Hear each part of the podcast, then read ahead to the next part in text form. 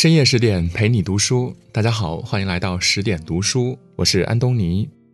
今天我们要分享的是《基督山伯爵》，读懂是修行，不懂是生活。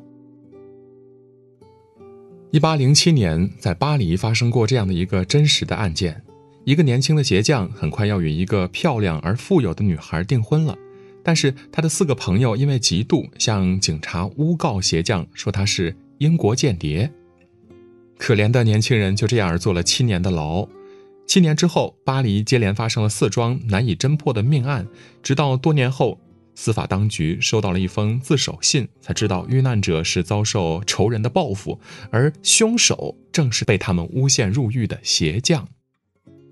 这个关于复仇的故事，正是大仲马的经典之作《基督山伯爵》的原型。书中讲述了一个风华正茂的水手唐泰斯，陡然间惨遭暗算，又在绝境中越狱重生，最后在复仇的过程中逐渐放下仇恨，实现自我救赎的故事。透过唐泰斯的一生，我们不仅看到了人性的善恶美丑，还看到了一个深陷苦难的人在生与死、胜与败之间，懂得用希望来拯救自己。世事无常，痛苦是常态，绝望。也可能如影随形，但人活一世，难免沟沟坎坎。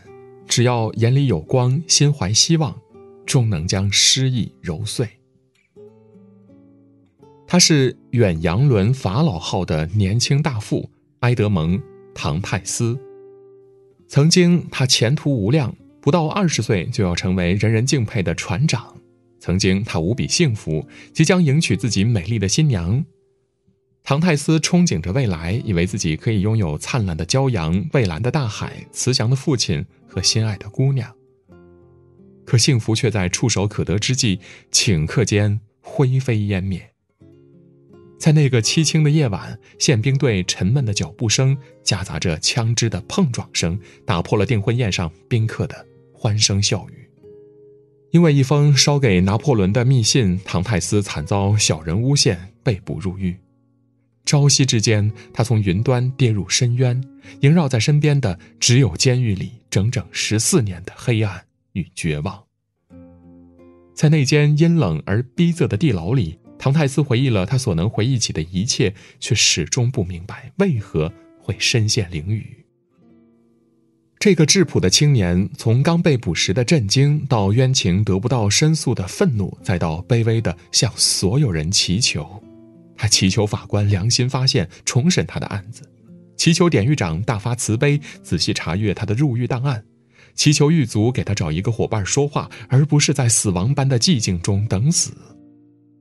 最后，他向上帝哭诉自己的冤屈，忏悔一切微不足道的过错。他日日盼着有人救他出去，可所有希望和唐泰斯一起，通通被关进了地牢。在绝望中，唐泰斯想到了绝食自杀。对他来说，死亡或许是一种解脱，可若不是活着太艰难，谁又会选择放弃生命呢？有些苦是深入骨髓的憔悴感，有些累是过尽千帆的无力感。就像余华在《活着》中所写的：“人间实苦，有些人光是活着就已经竭尽全力。”成年人的世界或许充满了兵荒马乱，可我们不得不用力活着。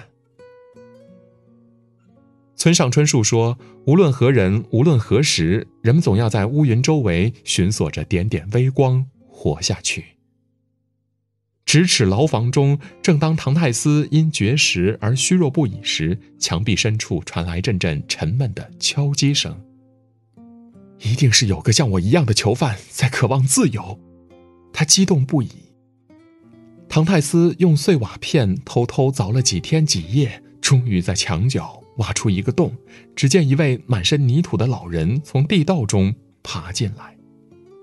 这位伺机越狱却不小心挖错方向的老犯人，正是令唐泰斯重获新生的救世主法里亚神父。神父的出现犹如黑暗中点燃了一根火柴，灯光微弱，却弥足珍贵。年轻人惊叹于这位年过六旬的老人是如何凭借顽强的意志活下去，又是如何在绝境中鼓起勇气寻找生路的？在漫长岁月中，神府是知音，亦如父亲。他帮唐太斯辨清仇人的真面目，传授毕生所学，教他习得高雅的仪态和谈吐。这些学识和智慧，足以使唐太斯凌驾于芸芸众生之上。可老人却因为多年饱受顽疾的折磨，时日不多。临死前，他将基督山岛的巨额宝藏交给了唐泰斯。唐泰斯在悲痛中躲进了为神父准备的裹尸袋，他抓住这唯一的越狱机会，被当作尸体投入了大海。在那个暴风雨之夜，他从万丈峭壁上跌落，在怒吼咆哮的海浪中拼命挣扎，在冰冷潮湿的岩礁上。躺了一夜，等到风渐渐停息，海面上出现一道道金光，唐泰斯浑身充满了自由的喜悦，像婴儿一样重获新生。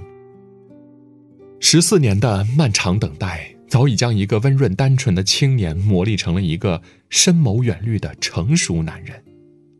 从此，水手唐泰斯死去了，活下来的是基督山伯爵。对伯爵来说，每一次创伤都是一种获得。那些异常艰难的岁月化成了护身的铠甲。所谓成长，不过是在苦难中看透了世态炎凉，将委屈和不甘暂存心底，继续坚韧的活下去。走过山穷水尽，终会柳暗花明。耐得住涅槃之痛，才等得来重生之美。出狱后的唐泰斯偷偷返回马赛老屋，可惜那里早已是物是人非。父亲不幸饿死，恋人被迫嫁给情敌，仇人们却靠着背叛和欺骗，一个个平步青云。当唐泰斯看见费尔南偷名改姓成了贵族，唐格拉尔靠投机成了银行家。维尔福出卖良心，当上了大检察官时，他胸中的仇恨之火熊熊燃烧，发誓要送仇人们下地狱。他靠着神父留下的财富，努力在社会上博取地位、名望和权势，并化名基督山伯爵，开始了他的复仇计划。神父布佐尼、水手辛巴达、爵士威尔莫，他靠着这一张张面具接近猎物。用比仇人们更加冷酷而凶狠的手段，将他们的荣誉、财富和尊严一一剥夺。情敌费尔南因无耻交易和谋杀真相被揭穿，名誉扫地。当得知伯爵的真实身份后，他在妻离子散的重重打击下饮弹自尽。唐格拉尔生性贪婪，他侵吞慈善款。为了金钱，不惜将女儿嫁给伪装成王子的罪犯，却最终被伯爵夺去所有财产，一夜白头。维尔福徇私枉法的秘密被伯爵发现，结果私生子当众告发自己，妻子为侵吞遗产拉着一家人陪葬，最后他精神崩塌，成了疯子。这个从坟墓里爬出来的复仇者，在漆黑的天幕下，像吸血鬼一样重返人间。他借着上帝的名义，举着审判者的利剑，为这些猎物设下一个又一个致命陷阱。可当仇人们一个个家破人亡时，他却一点儿也感受不到胜利的喜悦，因为还有太多与复仇不相干的人被迫毁灭在这张复仇的罗网中。这种祭奠般的牺牲，让伯爵到达复仇的顶峰后，从山顶的另一侧瞥见了。怀疑的深渊。高尔基说：“人一生最大的敌人是自己。人世间的愁苦，莫过于遗憾、不甘心和念念不忘，这些大多源于对过去的执念。要想给这些痛苦画上一个句号，唯有敬往事一杯酒，从此不回头。”当唐泰斯登上复仇的顶峰后，他的心。你在黑暗中浸淫太久，在阴谋中迷失了方向。因为那段被屠戮的青春岁月，他将自己的心桎梏在物是人非的马赛老屋，囚禁在暗无天日的伊夫堡地牢。他太需要一缕光，使自己重回平静。在与仇人儿子决斗的前夜，昔日的恋人哭着哀求唐泰斯放过自己的孩子。我见到我心爱的人，就要成为杀害我儿子的凶手。刹那间，他那颗大理石般坚硬的心裂开了一个缝。他曾信誓旦旦地宣称要让恶人得到惩罚，可到头来剥夺那些无辜者幸福的，竟然是他自己。唐泰斯动摇了。他希望无辜的人不再受到折磨，希望自己的灵魂得到宽恕。最终，他放下了十年殚精竭虑的计划，也放过了费尔南的儿子和陷害自己的主谋唐格拉尔。在蔚蓝的海面上，当唐泰斯沐浴着秋天的第一缕朝阳时，他感受到这个世界终究是美好而充满希望的。他卸下了基督山伯爵的身份。远离了恩怨情仇，从此与相恋多年的姑娘远走高飞。曾经水手唐泰斯的世界轰然倒塌，只剩下肝肠寸断、撕心裂肺。如今，基督山伯爵不惧岁月颠簸，有人相伴，心生憧憬。人这一生，免不了被命运捉弄一番，纵使荆棘满地。亦不可丢弃心中那束光，学会从容而坚定，即可将苦难与失意揉碎。过往皆是序章，唯有心怀希冀，才能重获自由。基督山伯爵是大仲马历时一年零六个月，以一百余万字书写而成的不朽之作。在那个名为《复仇的金刚钻》的真实案件中，主人公与伯爵一样，经历了含冤被捕，经历了越狱复仇。可不一样的是，大仲马在伯爵心中点亮了微光，给无数深陷苦难的人们带来任何挫折都无法削弱的希望。正如莎士比亚所说的：“一个最困苦、最危贱、最为命运所屈辱的人，只要还抱有希望，便可以。”无所畏惧。岁月无常，若是偶遇疾风骤雨，不要听天由命，不要随波逐流，学会抬起头，寻找哪怕只是片刻的星光。只有跌倒过、痛哭过，还依旧努力奔跑的人，才真正懂得等待与希望的力量。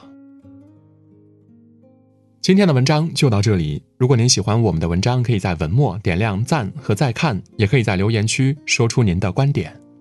更多美文，请您继续关注十点读书，也欢迎您把我们推荐给您的朋友和家人，一起在阅读里成为更好的自己。我是安东尼，我们明天再见。